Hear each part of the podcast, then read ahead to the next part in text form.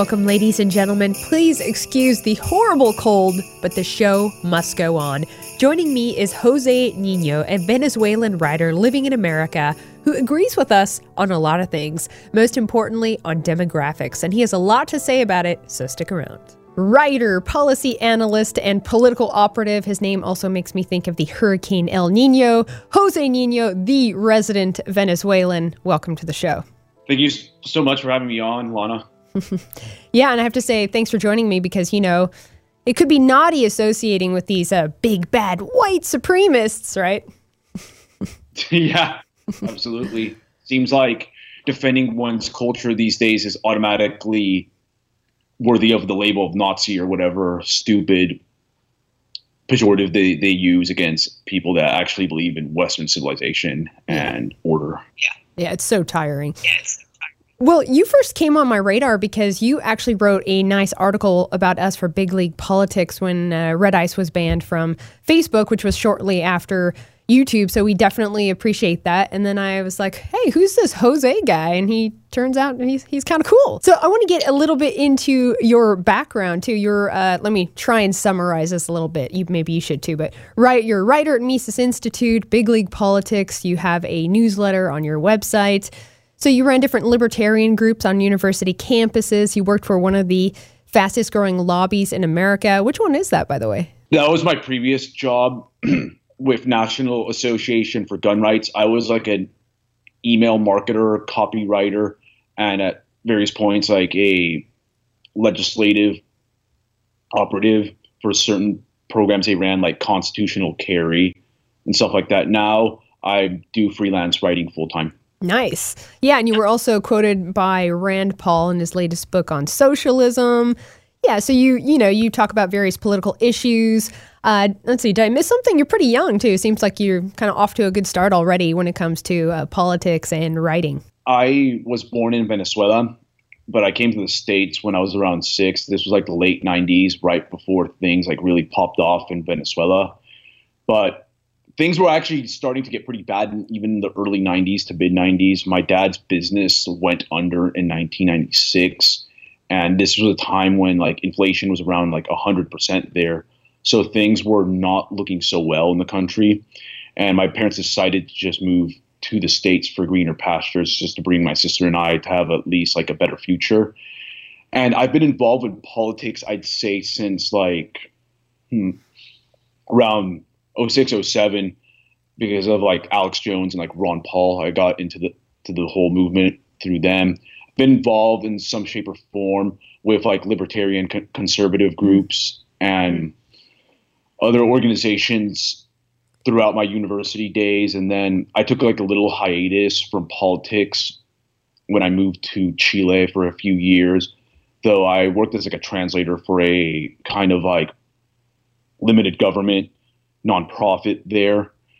And then I came back to the States and was a gun lobbyist for a few years where I learned about a lot about like grassroots politics, like decentralization and localism. And now I'm just like a freelance writer full time. I write on a whole host of subjects from immigration to gun rights and also a lot of like social media censorship as well. Now, I think that your story is fairly unique. You came from uh, Venezuela. You know, you've seen quite a bit there. I was reading a little bit about your political journey. I'm curious, though, how you found Red Ice and then how you started getting into the question of uh, mass immigration. Well, I found Red Ice mostly because of immigration. Mm-hmm.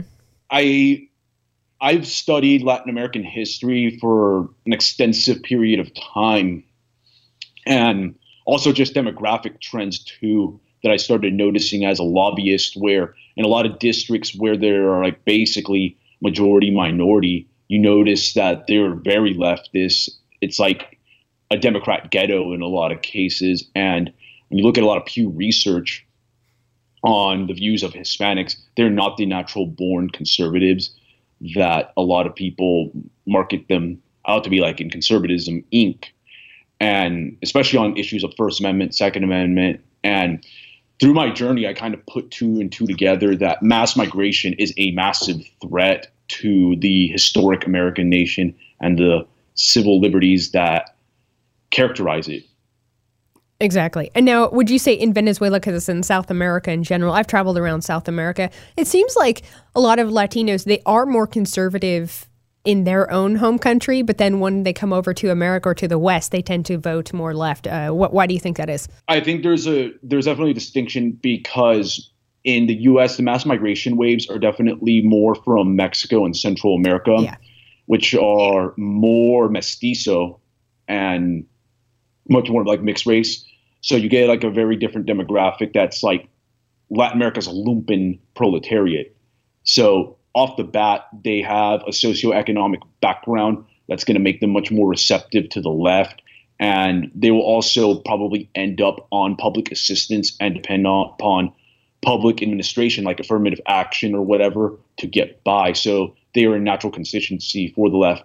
Now, in South America, it depends because the southern cone, like Uruguay, Chile, and Argentina, those countries are very European influenced. There are, are a substantial segment of the population that are of European origin, and that has helped like civilize that region a lot. And even like, for example, like Uruguay is like almost like 88% like pan-European or something to that effect. So, and it shows in its high levels of social trust, low corruption, and overall development as a country. Even like Chile, which is not as pan European, it still has a significant influence there. For example, the Chicago Boys, most of them were Chileans of either Basque, Spanish, German, or French descent, mm-hmm. and they helped put the country back on the right track with the leadership of Augusto Pinochet. And Argentina, in its heyday, used to be the richest country in Latin America, and it featured extensive immigration from European countries such as Italy, France, and Germany and Spain. So, what I think you see in Latin America is that there's definitely divisions in the region when it comes to how Europeanized they are like even Cuba, which er, a lot of conservatism Inc. talks about, what they don't really mention there, it is also quite European. That's why a lot yeah. of the Cuban voters yeah. you see in Florida tend to be much more conservative. It's not just the learned experience of fleeing from communism, it's also the socioeconomic background that has been established years on end over in Cuba that lends these people to be much more conservative. As a matter of fact, Cuba also is very different too because of the fact that it decolonized a lot later than the rest of Latin America. So it still had that very strong residual Spanish influence in there. And it's also benefited from certain waves of European migration to the country as well. And I think with Latin America, the thing is as well that a lot of these voters when they come to the US they pro- they simply just prioritize certain issues of public administration and whatnot and leave their social conservatism behind. And in fact I would also suggest that if you look at a lot of data now a lot of Latin Americans are becoming more socially liberal. Their views are starting to become more malleable on these issues so they're not even going to be reliable on pro-life issues or whatever and a lot of this is because of really powerful media outlets like Univision, Telemundo, that have become insanely powerful because of the influence of Miami in recent years. And now they're just accepting all these forms of global homo trends, such as gay gay marriage, pro-abortion, and it's reflected a lot in the telenovelas, the famous shows that you yeah. see in Latin America, they used to have like the typical trope of the traditional Hispanic family that was characterized by like a patriarch, but then like the family breaks down because of the patriarch's infidelities and all of that. Now it's more updated where they have like a gay guy in the family and then all these other contemporary contemporary tropes that you see now. So a lot of that population is being being slowly conditioned into accepting that. So the pro-life and pro-family angle is is dying quickly in Latin America. And I would also suggest as well that Latin American societies are not as stable mm-hmm. on the family side as many people think. There's a ton of infidelity that's like, largely accepted, lots of spousal abuse. Pedophilia is pretty rampant in a lot of these countries. Yeah. And I would probably say that based on those factors, I don't think they're as natural a fit as people think. And let's look at the evidence too in the US. California and New Mexico, which are two of the states with the largest percentage wise Hispanic populations, have completely accepted like gay marriage and pro abortion policies. If the Hispanics there are such natural conservatives, why aren't they leading like the revolt against like gay marriage being pushed upon us through Supreme Court fiat or even like abortion policies being pushed upon people all the time. So I would say to many of the people in conservatism Inc. and whatnot that their hypothesis is being routinely disproven on a yearly basis, and I think we have to rethink the, this whole immigration question. Oh yeah, definitely. Uh, I'm glad that uh, you see that. Now, were you following any of the Nick Fuentes, the Groyper roar wars, the uh, Charlie Kirk being hammered with all these important questions? Were you seeing any of that on his uh, tour? Oh, I, I, was definitely following yeah. that, and I did cover that at Big League Politics, and it's absolutely necessary because the current Trump administration, they're just like governing like a generic conservative government in the West. They have completely ignored the issue of immigration like by tackling it, head on like we need to be talking about moratoriums we need to be talking about getting rid of birthright citizenship we need to be talking about ending chain migration restricting pathways to citizenship as much as possible if not moving towards the swiss style of immigration system and no there's none of that talk anymore it's mostly about just toeing the line posting boomer memes on so irritating. on social media. Uh, or and, Israel first. What do you think about that whole thing? That whole yeah, part oh, yeah, of the equation. oh, absolutely! Like th- this is insane. We are we are spending more time defending Israel, Saudi Arabia, South Korea, and other countries' borders other than our own in the U.S., which is the most fundamental point of having a government is defending our immediate national sovereignty when we have a collapsing Mexican state that is only going to get worse because we have AMLO as well, they have AMLO as president who is currently changing their constitution and likely ushering in a very socialist like type of government that's going to create a massive immigration wave as if the current wave we're going through isn't big enough. Oh, I know. So, what do you think is going to happen? I mean, we, yeah, we have a huge, fast growing Latino population, mostly from Mexico, but we also have on the other side, people don't know about this, uh, from Asia. You know, lots of Chinese are buying up land really all across the West. We're getting hit with massive numbers of immigration and now we're we have politicians on both sides of the spectrum saying we don't want it to stop we want more we want more and even encouraging white people to become a minority. We're supposed to celebrate it. It's a good thing watching all our culture and everything be transformed before us. Now, what is your your view as a Venezuelan seeing what's happened to the European American population and how there's, just a constant attack really on white people and how we're told that we should celebrate being demographically uh, basically replaced in our countries? Well, Venezuela, the reason why it actually one of the primary reasons I think that it became originally like one of Latin America's most stable countries from like 1930 to 1980 was because of its pan-European migration policies. It attracted a lot of immigrants from Portugal, Italy, Spain, Syrian and Lebanese Christians, and a lot of Colombians as well, but it was predominantly European. And that migration wave stopped in the 1980s. And from that point forward, Venezuela has only attracted other South American countries such as like Peru, Ecuador, and Colombia as migrants. And you saw a corresponding like decline in culture, as well as like the bad economic policies that Venezuela's like social democratic pol- politicians have passed for multiple decades. So it was just like a total shitstorm of bad policies across the board that led to its decline. So this segues into like the U.S. I think the U.S. is absolutely going to be declining because of the fact that it's getting much larger waves of third world migrants, and even, for example, the Chinese, who do are actually very hardworking and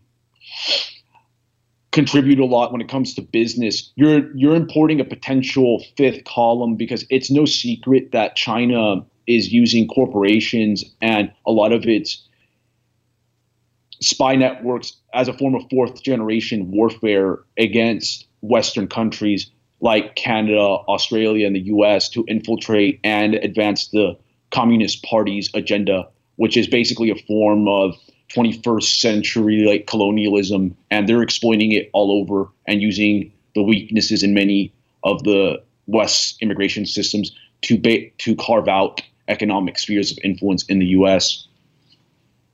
Yeah, absolutely. I mean, this is this is a huge problem. But if we talk about it, we always get hit with, of course, as a white person, if you talk about it, you know, racist, white supremacist, Nazi, right? You can't ever have borders. It has to be mass migration always coming into your country. Otherwise, you're all these names. We get called all those things. We've been banned everywhere because we discuss this thing. But it's this idea in America people think just because you know uh, you as an immigrant or my family came or because waves of European uh, you know my I wouldn't say migrants pioneers and settlers built America that there's a point that they can't say okay it's enough. We have enough here. That just because they came as pioneers and settlers and explorers that they don't have the right to ever say that's enough immigration. We can close the borders. It's just amazing no matter how full it gets right I mean, you as an immigrant, oh, you come here, and this is what I appreciate. You're you're you defend, you know, the the Europeans, and and I appreciate that. And I would think that a lot of people that came to America fled because they wanted a better life. They would want the country to remain European because it, it, it enabled their family to do well, right? Oh, absolutely. I mean, yeah, like use this thought experiment. Like, if this country is just like an idea, what do you think it would turn into? If we took a time machine back to like the 1600s and like 20 or 30 million Iranians, Saudi Arabians, or whatever, or even like Portuguese settled, you'd have a completely different history, like absolutely different history, because a lot of the governance we see that many constitutionalists, libertarians, and conservatism Inc.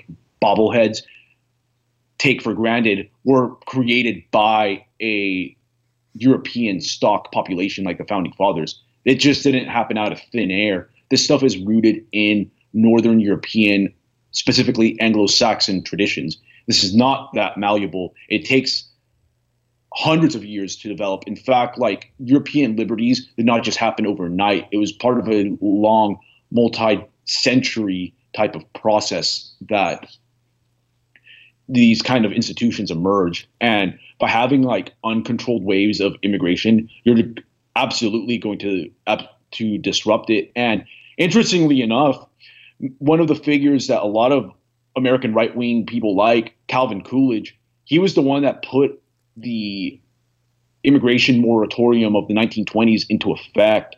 Yet nobody talks about that because this was a moratorium that allowed a lot of the pan European migration to the US assimilate because also what most people will not admit is that even the Irish and the Southern Italians that came to the U.S. they had a lot of assimilation problems. Yeah.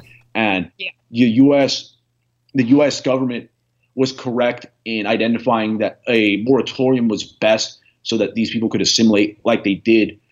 But if they use continuous waves of immigration, like if they never passed that moratorium of the 1920s, um, it would likely become much more balkanized and whatnot. You cannot have a nonstop wave of migration without certain types of pauses put in place. It's insane. It will completely disrupt the culture. But our politicians have no intention of repealing the disastrous 1965 Immigration Act or reversing any of the, the policies that have been put in place since then. And this will inevitably dilute the historic American nation and basically create a new country that will not be recognizable to future generations. Now, you were close to Brazil. I've been to Brazil. Do you think that it would turn out like that? Yes, yeah, to some effect, because like, yeah, even in Brazil, like you see the like southern part of Brazil is like pretty much pan European. Mm-hmm. like the the state of Rio Grande do Sul is like 80% of European descent. And even like in the US, like I think you'll still see a lot of people congregate like in the more conservative Mountain West that's more homogenous congregate there, but it, essentially the historic American nation will be out of power from the government. It'll still like exist. You'll see like pockets of it, but it'll be out of power with continued migration. So it'll be this like insanely weird consu- global consumer imperium that resembles more like a parking lot or shopping mall yeah. than an actual nation. Yeah, exactly. That, as we probably understand it. That is Globo, Globo Hobo. I can't even say it right now. I, am like, I'm that sick right now. Globo Homo, Hobo, Hobo Globo.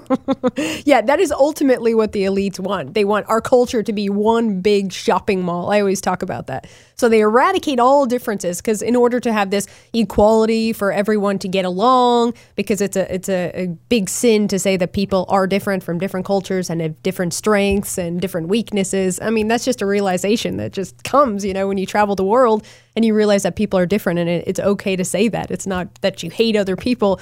They're just different. But at the end of the day, you know, white people are always being blamed for everything and they always say, "Well, if you know, if if we could just quiet down these white people, they're the, they're the problem. I think if white people were out of the picture, all these problems would still exist. They think it's going to be a kumbaya fest if these white racists just close their mouth, but really, all these other groups will be fighting and jockeying for power as well. What, what do you think?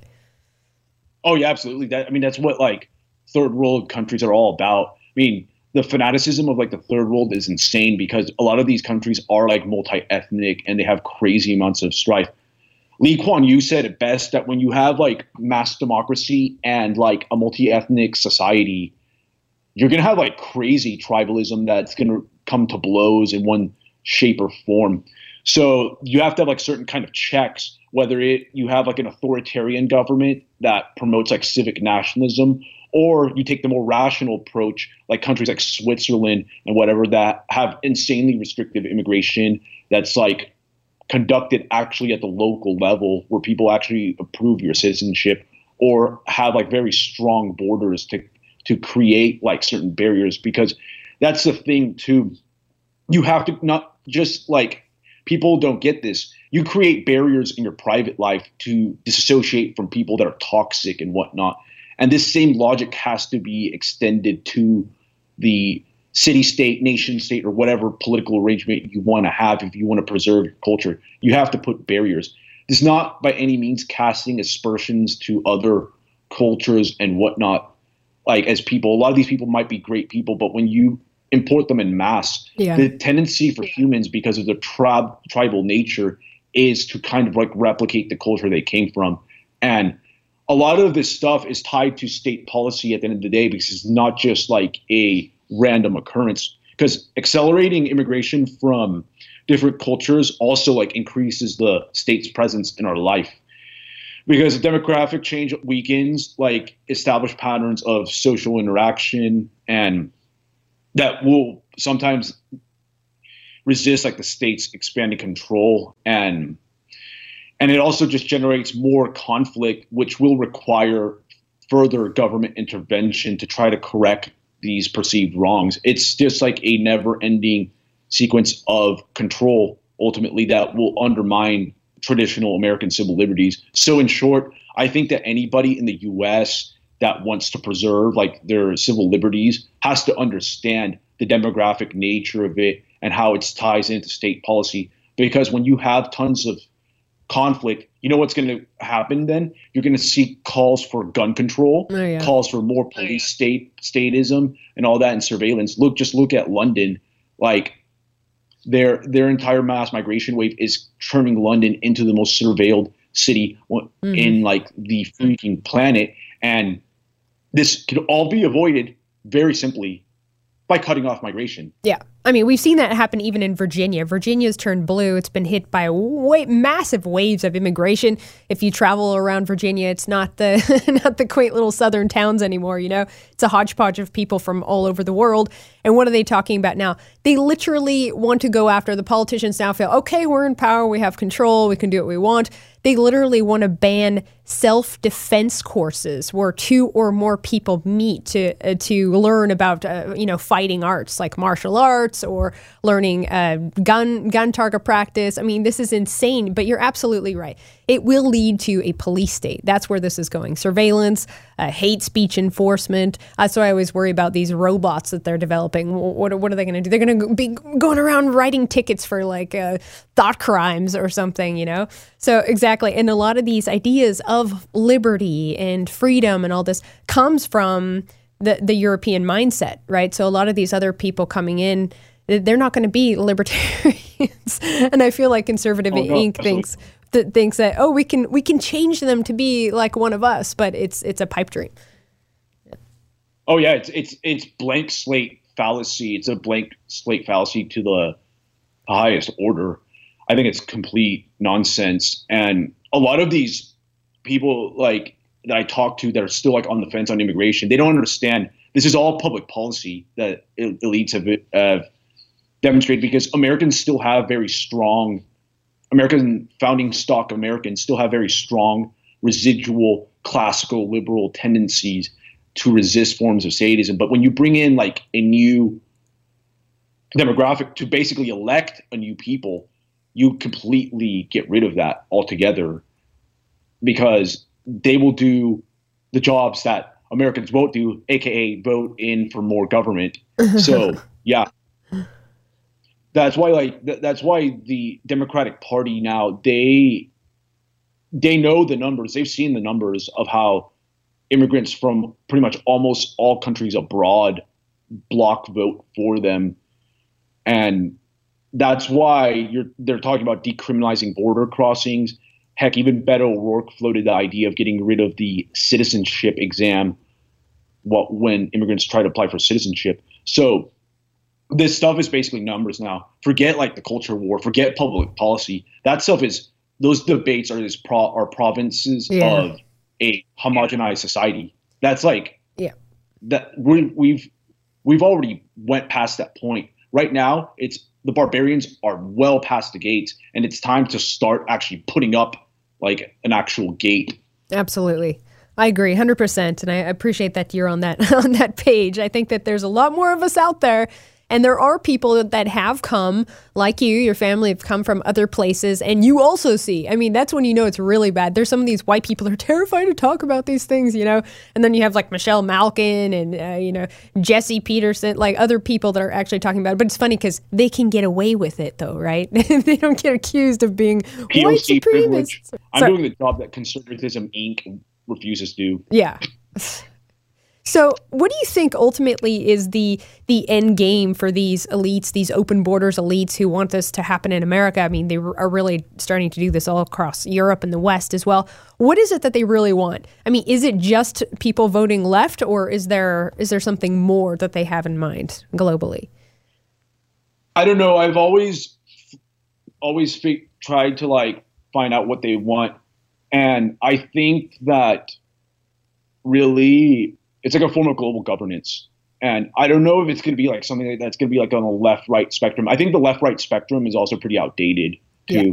That's like another feature of the of the once previous homogenous Western European experience. Like debating that just means that a lot of people are still stuck in the 20th century and are ignoring how demographically different we are now, like in these countries. I think it's basically like moving towards more of a form of global governance, like a global consumer imperium that's dominated via public administration. You're going to see mass consumerism. I think it's going to look like idiocracy, to be honest. That's what yeah. I like. And and I think that movie was rather prescient in we, that regard. We talk about this all the time. Totally agree. Yeah. I don't think it's going to look like anything like 20th century communist experience experiments and stuff like that because even like in as brutal as those regimes were funny enough they weren't like going around like knocking down monuments and stuff like that like even like to this day like in china like in hong kong they still like preserve a lot of like the english speaking statues mm. and like neighborhood names and stuff like that it's it's just going to go to like a very like rootless like empty kind of corporate wasteland like at a large scale that's going to not feature a lot of traditional American civil liberties because there's not going to be enough of a demographic to defend that. And and I, I think that's what it's going to look like it's going to be pretty globalist. It's a I it's think. a nightmare, and I've heard some politicians saying, you know, when people are like, "Well, how much is enough in America?" I mean, it's a lot of people already. Like you go to the big cities, and it's just people everywhere. You know, I always joke around like, "What are they going to do to start cutting down the forests to you know build up these kind of Soviet style gulag apartments to just like pack them in to get the numbers in?" Well, elites have said that up to a billion. They think a billion, America could take a billion people. I mean, doesn't that seem like a nightmare to you? I mean, I'm someone who doesn't like huge crowds and big cities anymore, but can you imagine a billion people in America? I mean, that's insane. I, I don't like, I do not like being in large cities much either. Yeah. And, and yeah, like the, this whole idea will just essentially like create America into this like pan Western hemispheric political entity that will not resemble America whatsoever, like how we've seen it. I think even like now, like the like the current era we live in will seem quaint if this project goes through. Ugh, yeah.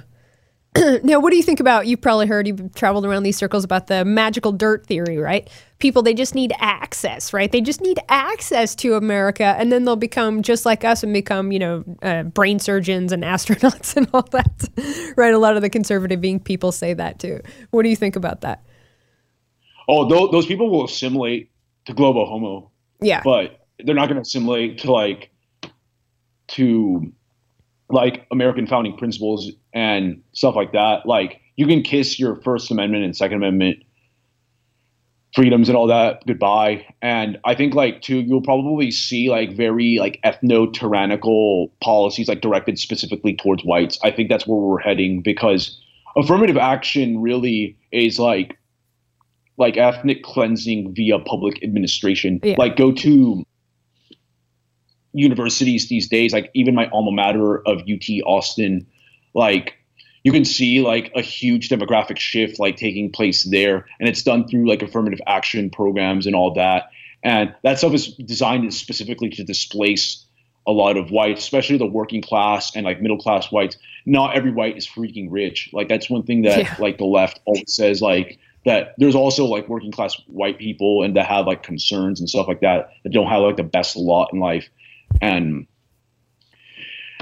and like I think that yeah, the magic dirt theory, it's basically like the blank slate. It's like an extension of that logic, and I think it's nonsense. And people need to start reassessing these premises. We need to start asking the more questions. Our society takes so much of this PC nonsense that's been hammered into our heads through thousands of hours of public education that we were like multicultural and all this. We need to start asking questions and like also just debunking this nonsense altogether.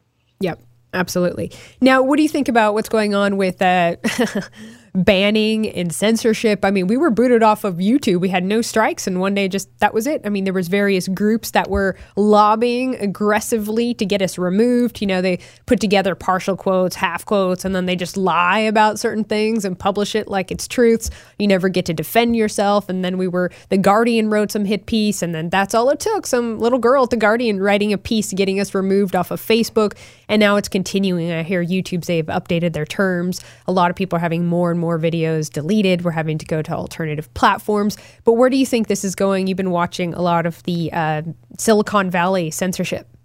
I think it's a trial run for the eventual hate speech laws because the U.S. I think that has like per, that particular nuance where corporations are just so much more dominant due to the fact that it has such like classical liberal residual institutions. So hate speech laws are going to be a bit harder to implement hence why like the immigration is is a huge strategy for the left in trying to implement that stuff.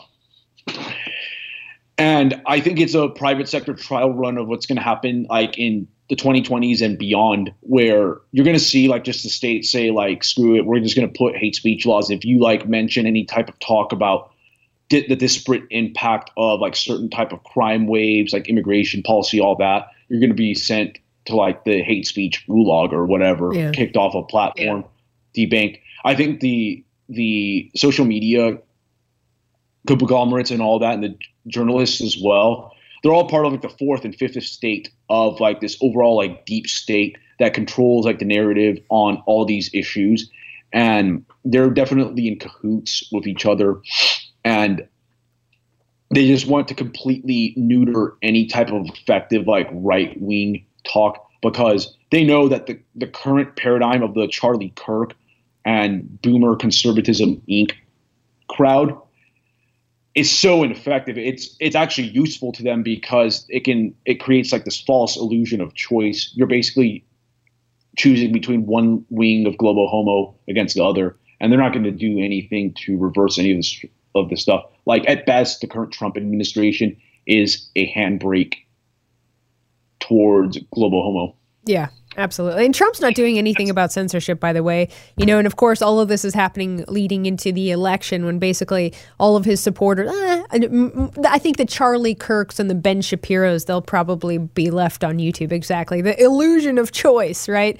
But any of the true alternative media, anything that's true grassroots or edgy, fresh political commentary, even humor, they're even getting getting rid of comedians and people that to do music. I mean, they're so terrified. What do you think they're so terrified of? I mean, we had what three hundred and thirty five thousand YouTube subscribers. In the big scope of things, that's nothing when they control the narrative everywhere. They get billions of dollars. They control mainstream media. What are they so afraid of? A couple YouTube channels.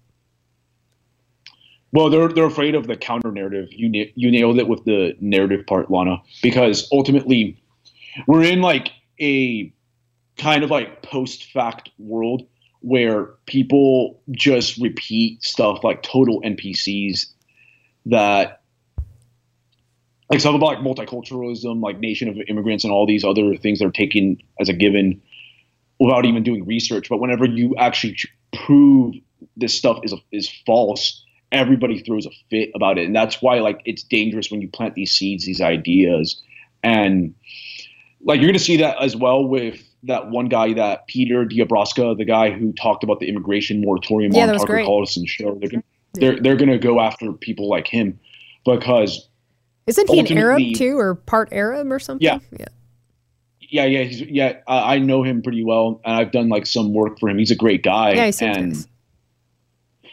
it's just like like the it's just like POCs doing the work for Conservatism Inc. because like that they refuse to do because we we have to point out the kind of obvious like these are numbers and these are the trends and policies that have been put in place over the last few decades that are changing the U.S. And the the problem is that people refuse to take this fight. They rather go to talk about generic public policy issues that, like, yeah, they may have validity once we have actually like a normal society, but like we don't have that right now. You have to put your priorities straight. It's like worrying about your financial status whenever you're getting robbed at gunpoint. You need to worry about your survival first and foremost. Yeah. And that's what like the U.S. needs to be wor- worrying about. We need to s- realize that there are priorities like maintaining our national sovereignty that come before the zero zero point two percent tax cut that your freaking conservative pundit is uh, calling for. Like d- people need to get their shit together. Basically, like you, they need to realize the existential threats we're facing. The other stuff can wait. Exactly. This is the issue going forward. That that is it you know? And I'm, I'm glad to see too that there's some there's a lot of non-europeans that are getting on board because now they're saying it's not just a matter of you know white people and their interests white people like me. It's also a matter of other people who are here now in the country and they also want white people to remain a majority because they see how everything will be transformed and it doesn't fall in their best interests either right? Actually this is a really interesting segue. I think that one of the biggest failures of conservatism inc in terms of getting black outreach is tying the immigration issue. Because in the US, it has this particular idiosyncrasy is that because of its predominantly pan European nature, especially of Anglo Saxon, black culture has actually been able to maintain its like distinct identity throughout the years, especially like you noticed that during the Gilded Age before the welfare state.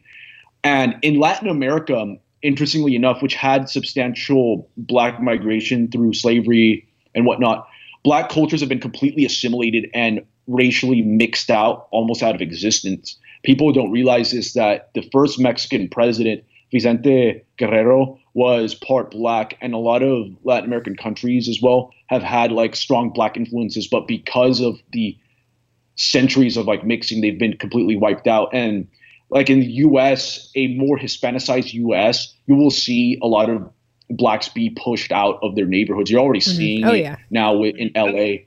and even in Miami as well. A lot of blacks that have lived there are now moving to Atlanta, and Hispanic blacks too are basically moving to Atlanta because of the fact that in Latin American cultures they don't really pay that much homage to their the African roots of like the salsa music they listen to and all that. And it's in even blacks' best interest to get on board with immigration patriotism because if they want to preserve the foundational black American culture, it's in their best interest to oppose mass migration. Yeah, exactly. Exactly. Now, before I let you go, I know you wrote a piece on Chile. Now, what the hell is going on there with these protests and stuff? I haven't actually actually been able to follow what is going on. Well, it actually kind of goes back to somewhat migration too, because in Chile, a lot of people don't realize this. I lived there from 2014 to 2016. The there's been a pretty unprecedented wave of non-European migration, especially Haitians, Venezuelans, Colombians, Peruvians, and Bolivians coming there. And there's been a lot of social unrest that the media has kind of kept under wraps because the cost of living is exploding in cities like Santiago.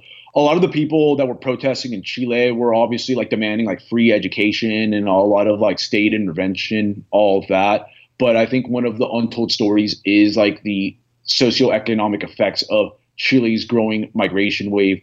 And Chile, for example, still has like ongoing racial tension showing that like multi-ethnic societies even like when they have like a civic nationalist dictatorship when they go back to the democratic state they go into tribal mode people start inform- forming implicit communities and voting blocks yep. around like certain ethnic lines and that's why I think like you're going to see more of that in the protests. I mean, you definitely have like establishment right wing parties, like especially the one under Sebastian Piñera right now, the current president, that are basically just conceding ground to the left on like pretty much all issues. And Chile, I don't think it's going to be exempt from a lot of these like trends because this type of these globalist trends they're being exported all over, and even like a lot of Latin American countries, like for example, the Dominican Republic, they've had pretty strong immigration policies against their Haitian neighbors because they want to maintain their Dominican identity and stuff like that. And you're going to see a lot of this transported to these countries as a means of trying to like create a kind of like Western Hemisphere like consumer imperium. And I think there's a lot of unrest in Chile because of this. A lot of like a bad right wing that cannot check the left, migration. Also, there's some evidence too with the Venezuelan exodus that the Venezuelan government is turning them into kind of a fifth column in countries by using them as agents to cause disruptions in other countries. Immigration has a lot of arguments from political transformations to socioeconomic effects, and then even forms of fourth generation warfare because now countries can weaponize their migration to get other countries to kowtow. You see this with the Turks, like Erdogan has even said like that he would open the floodgates to Turkish migration to Europe yeah. if the EU doesn't give in to his demands. And Venezuela is doing this with a lot of its agents as well. And China, obviously, they're doing this with their corporations and the Confucius Institutes all over the world. Like these these countries, they know that the, the, the Western countries have huge weaknesses when it comes to immigration policies because they have basically opened up their borders to everyone and in effect like you don't even have to fire a single shot. People that think that China's going to like take us over big, through like helicoptering in a bunch of troops and stuff like that Not they're stuck on boomer, yeah. they're stuck on boomer films. Yeah. they, they're going to win because of like of just like demographics and soft power through the fifth columns they're creating abroad. That's like right. this is just basically states. That's right. Immigration it's being used as a weapon and it seems like everyone gets that even even people on the left get that everyone seems to get that except for a lot of these white conservatives it seems like they're the last people to understand and see the most obvious thing and they even attack their own for even talking about it you know well that's oh, white that's white nationalism anytime you want to you know close the borders now and say okay that's enough people who's coming in here we have the whole third world. that's white nationalism what do you think about that oh, it's so stupid because they're they're they're going to end up doing this stupider thing of like advocating for like some regime change abroad, which is going to create even more refugees. It's like you guys are are are seriously like not using your heads. Like for once, look at countries like Switzerland. Like they do not have these problems because they're non-interventionists and they have yeah. very strong citizenship requirements and stuff like that. But we live in an empire. That's the problem. We live in an imperium, and empires have very weak borders, and they inevitably because of how they prioritize the defense of territories abroad and stuff like that. Inevitably, they dem- demographically transform. Just look at Rome. Rome. That's right. Eventually had like Egypt too. Had emperors that were not. Even, yep, that were not even Roman, and then like they had the barbarians controlling their military as well, and it just disintegrated. Like, do we need to replay this played out history that we have seen time and time again? I guess we do for some reason. Yeah. It's so frustrating because there's people like us warning, we see it. We're like the modern day prophets. Well, you don't even have to be prophetic. You just have to look through history because history repeats itself. We're trying to prevent a lot of suffering and chaos and bad, awful times. But we're the bad guys, you know, we're the ones who are being silenced and called names and defamed and attacked in world news. One day, though, Jose, one day we're going to be looked at, I think, as the heroes. They will say, those people, they were right. So I am proud that we are sticking our necks out there. And I thank you for sticking your neck out there and talking about these things. It's so important. We need more people like you. So, any uh, closing thoughts for you know words of encouragement or words of warning? Anything you would like to share with our audience, since you're new to everyone here?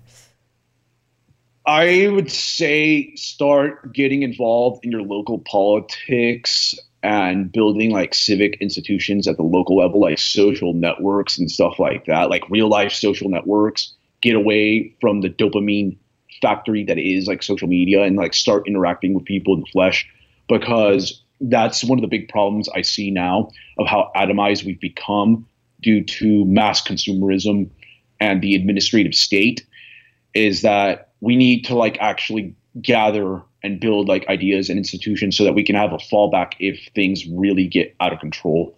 My advice to people is stop complaining on the internet, apply your knowledge, meet other like-minded people and build yourself and your family and your extended network together.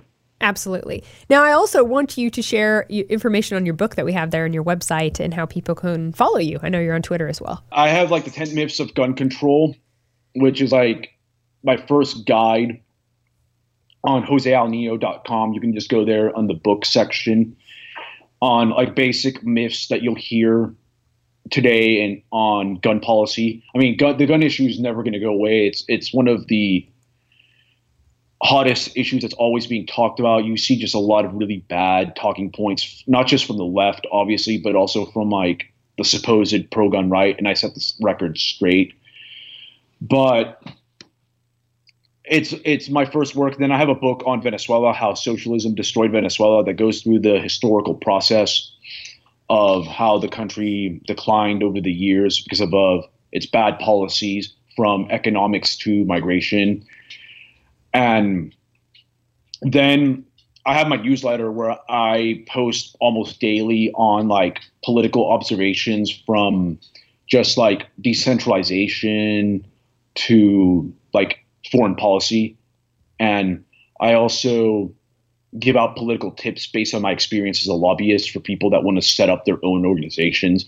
And I'm most active on Twitter at Jose Al Nino. Awesome. Well, everybody definitely go follow him. And again, thank you, Jose, for your time today. It's been uh, great connecting with you. I had no idea you were out there until you wrote that article. So thanks so much. It's uh, good to make a new friend. No, th- thank, thank you again, Lana. It was a pleasure talking to you. So I ended up chatting with Jose after this interview, and it was a great conversation. Those are usually the best conversations after you hit stop recording. Anyway, immigrants like Jose are absolutely fine. And I think that there aren't too many like him, unfortunately, but the ones that are out there, we usually hear from, of course. It is also in their best interest that European culture remain the culture in America. Also, I asked him if he had any plans to go back to Venezuela, and he said perhaps after things settle down there a bit. We also talked about how Europe will probably be in better shape even after immigration versus America, because in Europe, people still have a really strong connection to their culture and a sense of tribe, which unfortunately in America, it's been years of mixing it out. And so they don't remember where they come from, let alone that they're European. But it's up to us to help them remember. Again, sorry for the awful cold, everyone. We've been out flat out almost all, all, week. So we'll be back in shape hopefully this weekend for Flashback Friday and Weekend Warrior. Thanks so much.